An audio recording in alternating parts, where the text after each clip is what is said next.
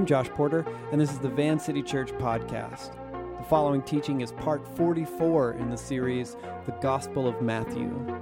After a series of hostile confrontations, Jesus offers a portrait of love and family within the kingdom of God. In it, he simply points to those sitting with him in attentive listening. Whatever it means to embody the lifestyle of Jesus, this much seems clear. It cannot be accomplished without knowing him. To know Jesus, you have to sit with him. All right, whether or not you happen to care for his films, uh, Martin Scorsese is easily one of the most acclaimed filmmakers of all time. So when the actors in his films do press to promote the films that they're in, journalists always tend to ask the same types of questions, which are things like, What was it like to work with Martin Scorsese? What did you learn from Martin Scorsese? So a few years ago, I was reading one of those stories. It was uh, actor and now director Jonah Hill, and he answered the question about what was it like to work with Martin Scorsese with a really interesting story that resonated with me. He described uh, filming what was to be a very simple scene. I think it was a scene in which his character is on the phone and he's supposed to speak two lines of dialogue to a, a voiceover track. And for whatever reason, it wasn't working. Scorsese wasn't into it. He did a few takes, uh, nothing was working. Then a few more, 10 takes went by. Then another 20 takes went by. And every single time it was just cut, nope, let's do it again, start over, action. So Hill became, became over time panicked and he was freaking out. Why the heck is this not working? Why isn't he telling me why it's not working? His confidence was eroding with each take. He got worse and worse. And then finally, after 30 plus takes of this really simple couple of lines, Scorsese said, You know what? Cut, everybody, crew, why don't you everyone take a break? And then he says to Jonah Hill, Hey, kid, come sit by me. So Hill walks to the director's chair over to where the little monitors are, if you've ever seen the, you know, a movie set, and he takes a seat next to Martin Scorsese, who then proceeds to just read a newspaper in silence, apparently for 20 minutes. And Hill talked about the way that he felt himself sitting there, at first confused, and then calming down. And his pulse slowed, and he started to breathe a little deeper and he forgot what all the panic was about. And then, after 20 minutes of just sitting there in silence, reading a newspaper, eating a bagel, Scorsese said, All right, kid, you want to try again? And they did another take, one take, he nailed it, and the production moved on. And as Jonah Hill told the story, the reporter asked, What was it about sitting next to this guy in silence that was so calming and reassuring? And he wasn't exactly sure. He said he only knew that somehow Scorsese's confidence itself was calming. In this situation, you know, he was kind of an up and coming new talent, and Scorsese is like this master of his craft.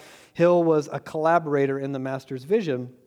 Something about sitting with him, even in silence, was calming and then empowering. And when an apprentice is in the presence of a true master, their very presence itself can become one of the means by which the master can teach. So, with that in mind, turn to your Bibles to the Gospel of Matthew, chapter 12. After a long delay, we are back to our ongoing study of the Gospel of Matthew. It's been a while, um, so let me remind you where we left off in Matthew 12. Jesus has been getting into trouble in the story. So, on the one hand, everything that he's been doing has been sounding very nice. Jesus is healing the sick, if you remember the story, from fevers to paralysis. He even brings someone who was dead back to life.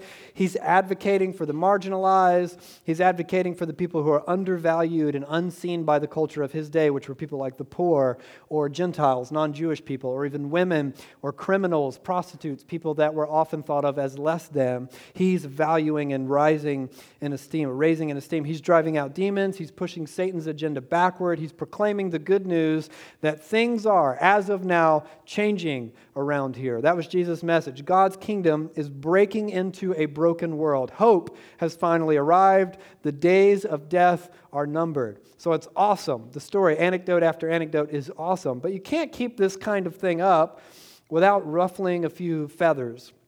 So, for one thing, Jesus openly claims to be the long awaited king by direct declaration and by inference. What's wrong with going around saying that you're the long awaited king? Anyone? Yeah, there you go. That's it. Peter, was that you? Did you help me? Thank you. And whoever else said that. Yes, there's already a king. So that's dangerous. Jesus claims to be the long awaited Messiah of Israel, but he doesn't seem at all like the Messiah that anyone was anticipating. The, the Messiah of Israel was to become a kind of military hero who would overthrow oppressive Rome, restore Israel back to its place of glory. But Jesus goes around teaching nonviolence and enemy love. And add to this, that despite Jesus' befriending of society's rabble, his sharpest criticism is reserved for, of all people, religious leaders who would be the pastors and Bible scholars of his day. So by the time you get to Matthew 12, things have begun to escalate, to say the least. And Matthew is, as the author of this biography, gathering ominous clouds over once exciting scenes of teaching and caring for others. And now we, the reader, have begun to realize wait a minute, he's starting to get into trouble. Something bad is going to happen to Jesus.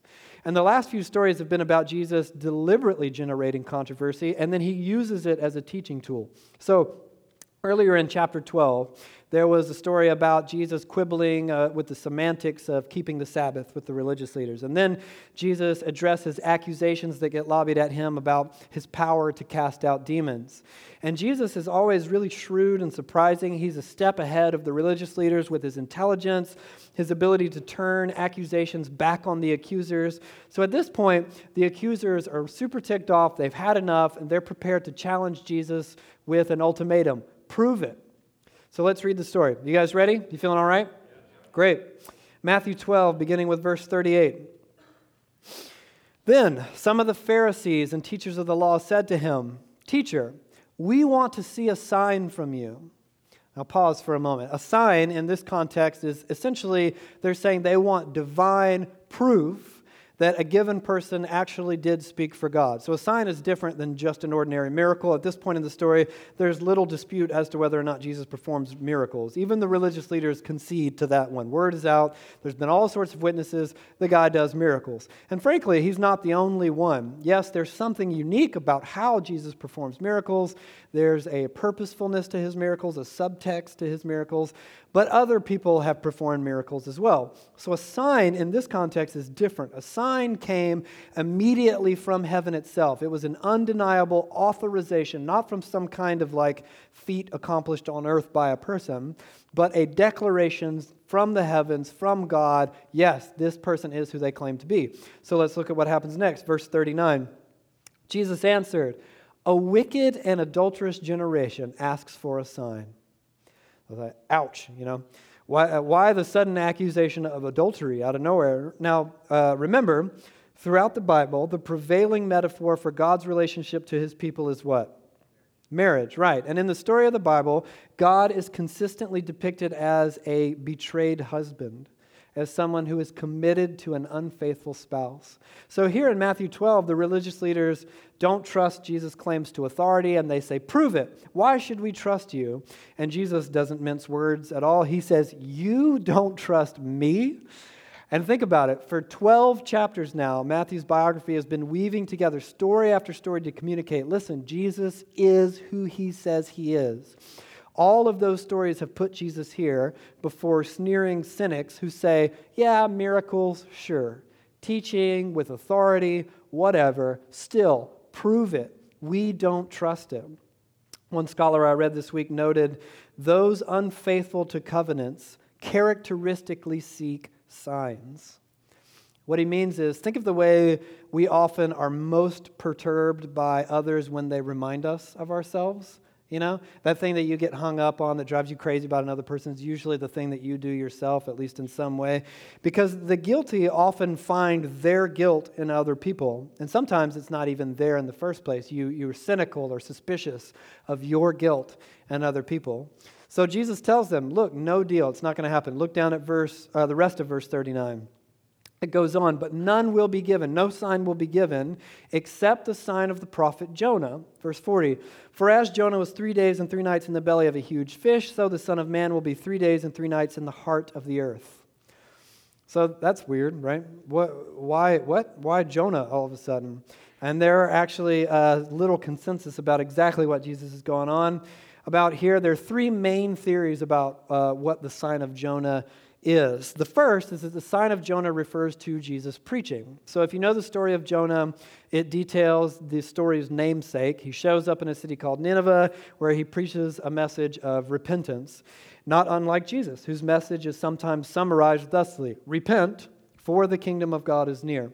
So Jonah preached repentance, so did Jesus. That's the sign. The second theory is that the sign of Jonah is the death of Jesus. Again, if you know the story, the most infamous bit has to do with Jonah being swallowed by a great fish, whatever that is. And here Jesus compares Jonah's time inside this animal to Jesus' own death and burial. Jonah in a fish, Jesus in a grave, sign of Jonah. But the final theory is that the sign of Jonah refers to the resurrection of Jesus. So in the story, this great fish, or what's often thought of as a whale, pukes Jonah up and he lives. He was supposed to die and now he's alive. And Jesus, in the story, we know, but they're going to find out later, will conquer death. He will leave the belly of the whale, as it were. But, but really, with all three theories, the point isn't Jonah at all, but the point is Jesus. And the point is that the religious leaders are already missing it. They've already been given signs and they don't see them. They have the evidence they want, they just actively refuse to see it. And the ultimate sign is yet on the horizon the resurrection of Jesus. Miracles are going to continue to transpire. In fact, miracles in the, continue to transpire in the modern world. People still hear from God. People still learn from the Spirit things they couldn't possibly have known otherwise. It happens all the time. Honestly, it happens here on a regular basis. Sickness is still healed all the time. Lives long dismissed as hopeless are brought back from the brink of death by the tender invitation of a miracle working God. That stuff continued to happen and still happens. But if you want a sign from heaven, it is always and only this Jesus is back from the dead. Interestingly, uh, this event continues to be the great foundation of our faith. As Paul would later write in the New Testament if Christ has not been raised, your faith is futile.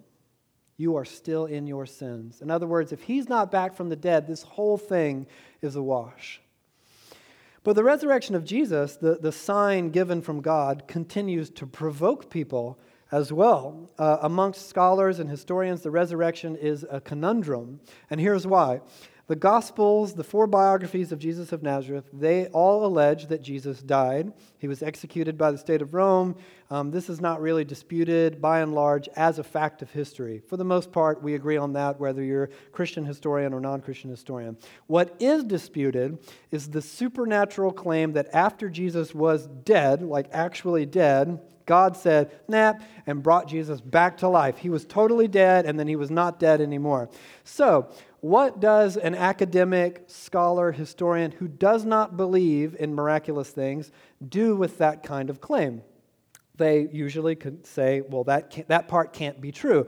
So you could just throw it out if you know that part's weird, so we don't believe in that part. But there's a big problem with that. The historians agree that Jesus was an actual person of history, that he amassed disciples, he had a following, which was mostly made up of first century Jews, and that Jesus was executed but they also agree that after Jesus was executed, his following not only persisted, but it grew. And that's the weird part, because his followers no longer held him to be a wise teacher and a prophet only, like, oh man, he was this really inspiring martyr. But after he died, they began to worship him as God. So that's weird. How in the world did that happen? Why in the world would a group of monotheistic Jews who believe in one God, that's not a person, by the way, come to worship a peasant rabbi who had been executed as a shameful criminal? They gained nothing. We know that from history. They were persecuted, many of them were killed. And not only that, the very men and women who helped grow the movement of Jesus would be the exact ones that would know for sure that he was dead. So you can say that, man, oh, they probably just stole the body to start this movement or whatever, but that doesn't explain why they give their lives over to something they knew to be untrue and that flew in the face of everything they believed.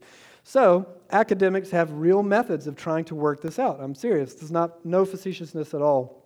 Some of them argue that maybe Jesus was like only unconscious on the cross. He was in a coma when he went into the tomb, and then he woke up and he got out. That would help explain what had happened.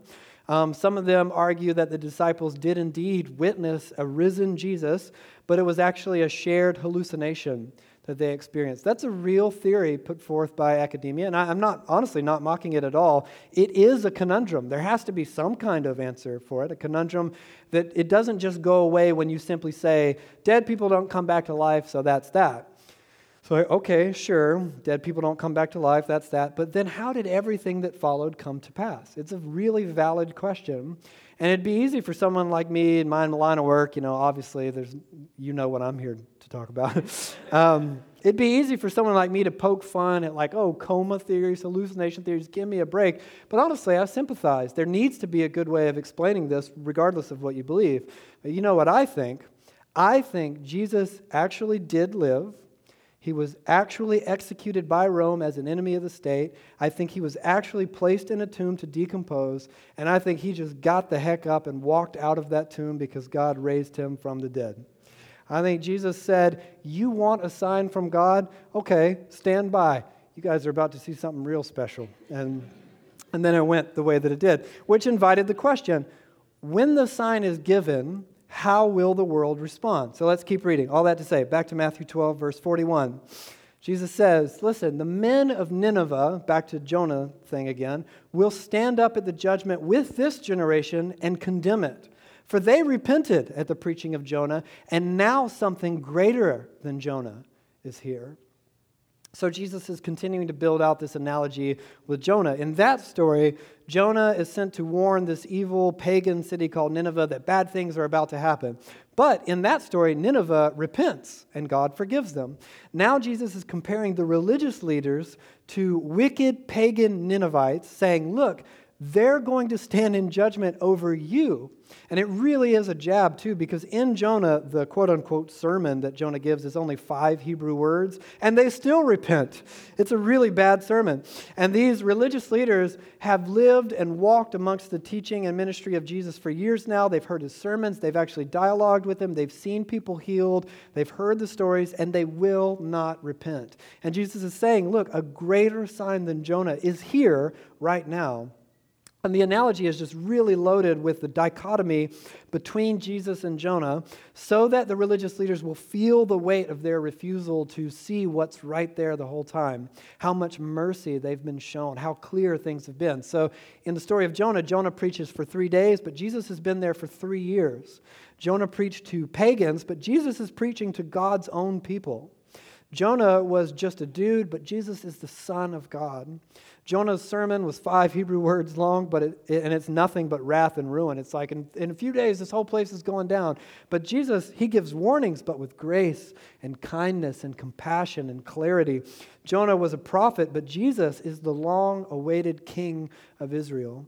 Jonah has no miracles. He just goes about with his little sermon. Jesus has all sorts of miraculous signs and wonders. And of course, Jonah, you know, though he gets swallowed alive by some sea creature, he lives. He gets thrown up and he goes about his business. Jesus will actually die and then come back to life. So he goes on, verse 42. The queen of the south will rise at the judgment with this generation and condemn it, for she came from the ends of the earth to listen to Solomon's wisdom, and now something greater than Solomon is here. So, this is a reference to something that happens in 1 Kings 10. Someone called the Queen of Sheba in the story travels this really long way to meet with King Solomon, who was famous for his wisdom, and she wants to hear what he has to say. And Jesus is saying, Listen, this pagan person from your story that you all know and love was willing to go out of her way just to hear wisdom from Solomon. I'm right here in front of your face, and you won't hear me. And this would have been even more offensive because in this jab, it's not just a pagan, but it's an Ethiopian woman who is going to stand in judgment over the Jewish religious leaders of their day. And this is one, of, uh, one example of Jesus' trademark subversion of honor and shame. He loves to elevate shamed people to the place of honor and lower people of honor to the place of shame. So now we have, count them, three examples in Matthew 12 of Jesus explicitly stating the superiority of both himself and of his message. In Matthew 12, 6, he's greater than the temple. In the book of the law, He says, I tell you something greater than the temple is here. Later, he says that he's greater than Jonah in the book of the prophets, like we just read. And then finally, he's greater than Solomon in the book of wisdom. Now, something greater than Solomon is here. Do you see that? Greater than the book of the law, greater than the book of the prophets, greater than the book of wisdom. In his commentary on Matthew, scholar uh, Dale Bruner writes this In other words, Jesus is more than the entire canon of Hebrew scripture. As God's final prophet, priest, and king, he deserves humanity's final seriousness, the living faith of a repentant, listening life. So finally, Jesus concludes all this analogies to the Old Testament with a strange warning. Look at verse 43. He says, When an impure spirit comes out of a person, it goes through arid places, looks seeking rest, and does not find it. And then it says, I will return to the house I left. When it arrives, it finds the house unoccupied, swept clean, put in order. Then it goes and takes with it seven other spirits more wicked than itself, and they go in and live there. And the final condition of that person is worse than the first. That is how it will be with this wicked generation. So it sounds a bit from left field in context, uh, and it makes perfect sense. In fact, this entire controversy began in chapter 12 when a man op- oppressed by an evil spirit is healed by Jesus. The religious leaders notice the way that this stirs up the crowd, how impressed they are, and so they attempt to discredit Jesus. They're like, oh, he can only do that because he is energized by evil spirits himself. So now Jesus is bringing the conversation full circle with a warning. And the idea is really simple it isn't enough to purge evil you have to replace it with good. The lifestyle into which Jesus calls disciples is active, not passive. It's more than simply refraining from evil. It's not less than that, but it's more than that. Discipleship is not for the lazy. So Jesus, ever creative, crafts this strange, kind of haunting word image in which a demon is exorcised from someone and forced to flee. And eventually it gets bored, apparently, can find nowhere to hang out, and it wanders back wanting to return to its old home. It was a good one. And lucky for it, the person, they've purged the evil spirit, but they've done nothing to fortify themselves against further demonic oppression. So the demon calls his friends and he invites all of them over. Hey, we found a good place to stay. And remember, Jesus is speaking to the religious leaders with the crowds in earshot. With both groups, Jesus is constantly issuing a challenge. Don't just listen, do something about it. Don't just hear my teaching, put it into practice. And I find uh, Jesus' imagery so fascinating, the words he uses uh, unoccupied, swept clean, put in order. Another translation I read said, swept clean and tidy. Jesus is describing someone who's put together or well behaved, religious perhaps, going through the motions, but they're empty. And that emptiness is an invitation to the enemy. One scholar said of this warning few realities are more vulnerable to demonic attack than middle class life, precisely because this life is so empty, vacuous, and passionless. And he's obviously speaking hyperbolically, but he's not wrong. When we're comfortable and well fed and well paid, when we have health insurance and renter's insurance and streaming services and social media, we get cozy. And coziness breeds complacency, which is a house in order, swept clean, tidy, but empty. And this warning comes as an elaboration against an earlier warning in chapter 12 when Jesus said, Whoever is not with me is against me. Whoever does not gather with me scatters which is nuts. One can hardly overstate exactly how hardcore, how exclusive, how demanding Jesus' call to discipleship. Whoever is not actively for Jesus is against Jesus. For him, there's no middle ground. Whoever refrains from evil, does not practice the way of, but does not practice the way of Jesus, is an empty house waiting to be filled by evil. But there's one more piece to this section of stories. You guys doing all right? Still with me? Great, thanks. Let's finish with Matthew 12, verses 46 through 50. While Jesus was still talking to the crowd, meaning this is still the same story, his mother and brothers stood outside wanting to speak to him. Someone told him, Your mother and brothers are standing outside wanting to speak to you. And he replied to him, Who is my mother? And who are my brothers? And then pointing to his disciples, he said, Here are my mother and my brothers. For whoever does the will of my Father in heaven is my brother and sister and mother. Now, maybe that also seems like a, a, jarring transition. But remember, in the original text, there's no verses or chapters. Matthew intends these stories to be read in relationship with one another. And notice the way Matthew describes Jesus talking to a group of people. In context, he, w- he would be teaching them, and ordinarily this would be done with those listening kind of seated at Jesus' feet around him. In fact, in Mark's version of the exact same story, he explicitly says that's what's going on. It says, Then he looked at those seated in a circle around him. But in that same story, Matthew describes Jesus' family as standing outside. Matthew is surprisingly using Jesus' family to depict another scene of indecision. There are the people that are gathered at the feet of Jesus, listening to him teaching, and then there are some others who are standing outside. One scholar I read this week said that those that are outside are Jesus' patrons, but the ones who are inside are Jesus' pupils.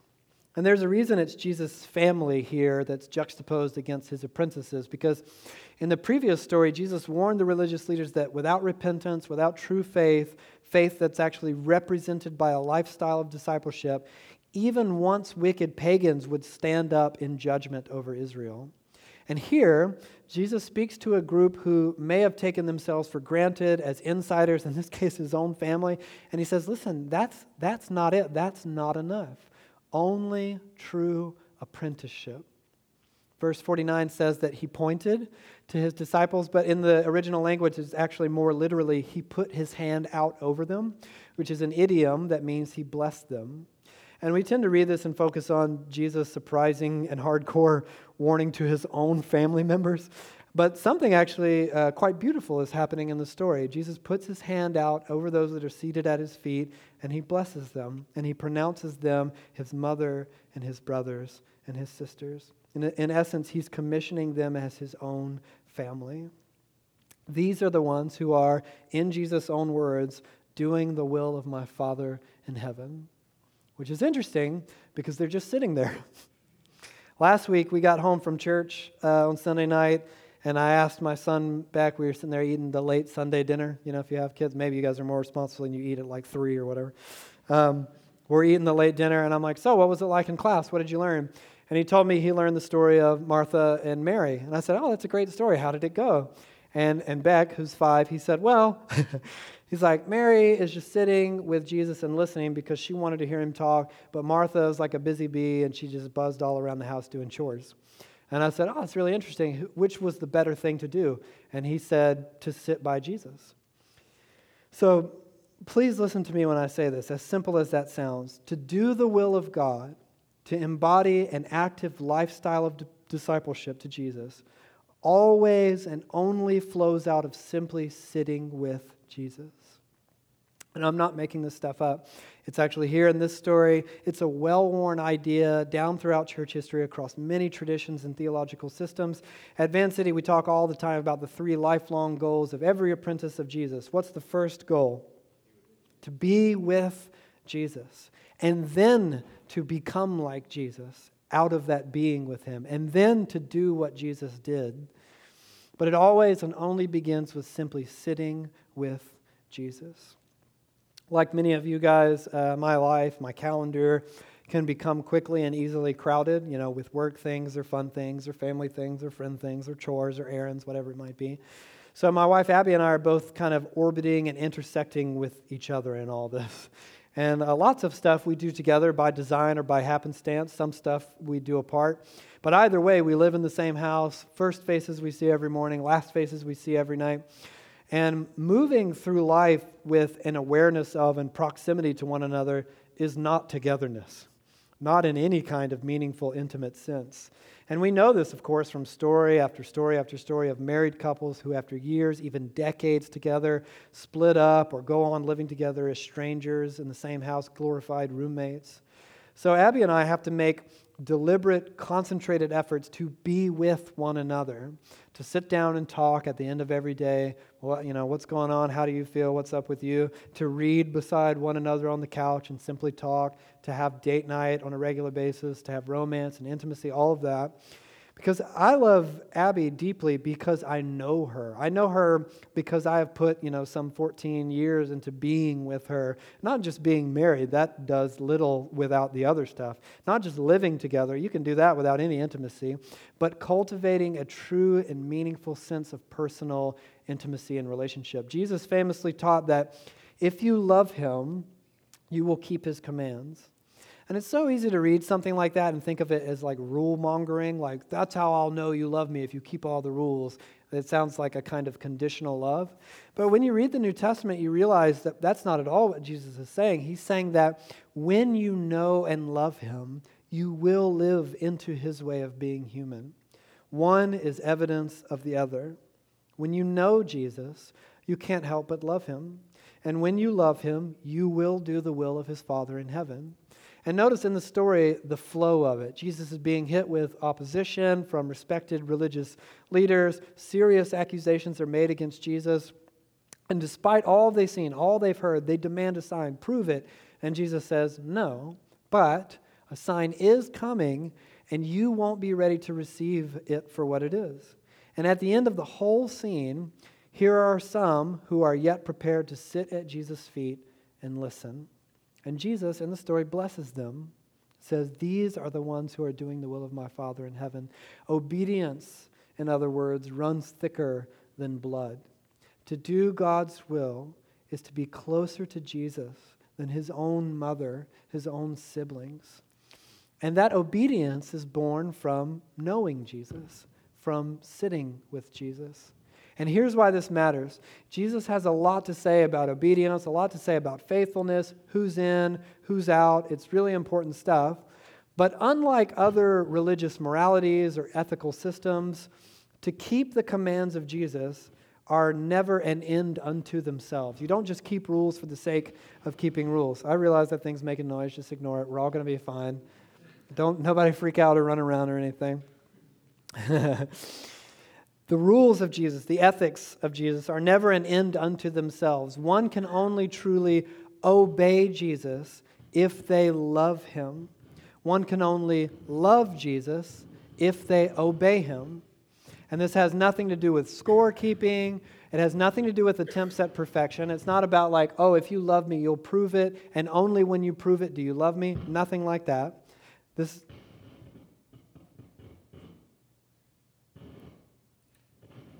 There we go. When in doubt, turn it off. Thank you. All right, let's let's regroup. We'll be fine. Okay. One can. What was I saying, telling you guys? Oh yeah, one can only truly uh, obey Jesus if you love Jesus. One can only love Jesus if you obey Jesus. And don't misunderstand me. I'm not saying that, oh, unless you get it right all the time, you don't ever even love Jesus at all. Or, you know, if you love Jesus, you would be getting it right all the time. Nothing to do with that at all. It's about a relationship dynamic. So here's a, an analogy. If someone were to ask me, why do you attempt, why do you even attempt to treat your wife well? Then I might answer, uh, in that moment, trite but true, oh, because I love her. Is it that simple? Well, not really, because our lives together only thrive when we serve and sacrifice for one another. We're, uh, we're both happier when that happens because we've made a covenant to one another. All of that is braided together by the simple idea of love. And in none of those cases can it be reduced down to this idea of love as like good feelings toward one another. It's more than that. It's not less than that, but it's more than that. And we don't pull this off seamlessly without error. There's all kinds of kinks and errors and mistakes along the way, but that's our aspiration. We live and share our lives together, giving that our best shot. Could we do that without any real relational intimacy? Maybe, but it would be an empty exercise. It would be a charade. And all effort and no cause. In other words, a house swept clean, tidy, ultimately empty. So, all that to say, why do the will of God? That is, why practice the way of Jesus? Well, because we love him, because we thrive as humans by God's design when we embody the lifestyle and teachings of Jesus, yes. Because we're happier, uh, more whole, more integrated on a soul level, not a superficial level, but a soul level, yeah, sure. Because we're in a covenant relationship when we decide to apprentice Jesus, yeah, for sure. But in all of that is our love for Jesus. Can you follow rules without any real intimacy with Jesus? Sure, you can. You can do that. But that is not the life to which you have been called. You've been invited into something far more beautiful. Can you have marriage without love? Sadly, yes, many do. But Jesus has not invited you into a loveless marriage. He's invited you to, in His own words, have life and life to the fullest. Or in other, another translation, the life that is truly life. To have your cup filled to overflowing, to have so much intimate love from your Father in heaven that it has to be pressed down and shaken together until it still runs over. For this, you have to know Jesus. And to know Jesus, you have to sit with Jesus. And there are all sorts of avenues for this practice. Um, some of them are remarkably simple. To study the scriptures, frankly, to hear or listen to and learn the words of Jesus, to sit under his teaching is a way of being with Jesus. To pray is to spend time talking to Jesus. To listen to his spirit is to wait on him to speak back to you. That's being with Jesus. But there's another simpler practice of simply sitting with Jesus. Um, Christian mystics call it contemplative prayer. Catholic monk Brother Lawrence called it practicing the presence of God. Theologian Greg Boyd calls it simply being present. And this is when, without hurry or agenda, you sit in the quiet and draw your entire focus to God to remember, remember that He is near, not far, that He's good, not cruel, that He's with you, He's not aloof. This last week, uh, every single morning, for some reason, I'd sit down to, for my routine, I'd read my Bible and journal and pray. And each time, as I'd kind of near the end of my routine, so to speak, I would feel this uh, weird uh, hurried, hurriedness to get up and get to work. You know, usually I start my workday right out of that. And every time I would be like, oh, okay, I'm almost done. Amen. Close my journal or Bible or whatever it be. And I'd be getting up to go to the desk. And I would, I would feel a sense of, you know, Jesus' hand on my shoulder, so to speak, saying, where, where are you going in such a hurry? Why can't you sit still and sit with me for a minute? So I would sit back down and I would take a deep breath and just try to be with Jesus. And I would sit in the quiet without much to say or do, but bringing to mind the closeness of Jesus and his affection for me. And in those moments, I would remember how much I love him and why. The way that I remember my love for my wife when we sit down and talk and I hear her laugh and I think, God, I, I love this woman. Or the way I remember my love for my son or my daughter when I sit with them and I hear them talk, or just and when I'm close to them and remember that they're close to me and I see their little drawings or something. And I'm so filled with love that it becomes overwhelming. All in simply sitting with them and being with them, remembering who they are, remembering who I am with them in the story of Jesus' apprentices, the first line spoken over their work, over their appointment, is this He appointed 12 that they might be with him. To be with Jesus is best. Thanks for listening to Van City. You can connect with us and find more teachings and available resources at www.vancity.church. You can support Van City financially at vancity.church/give.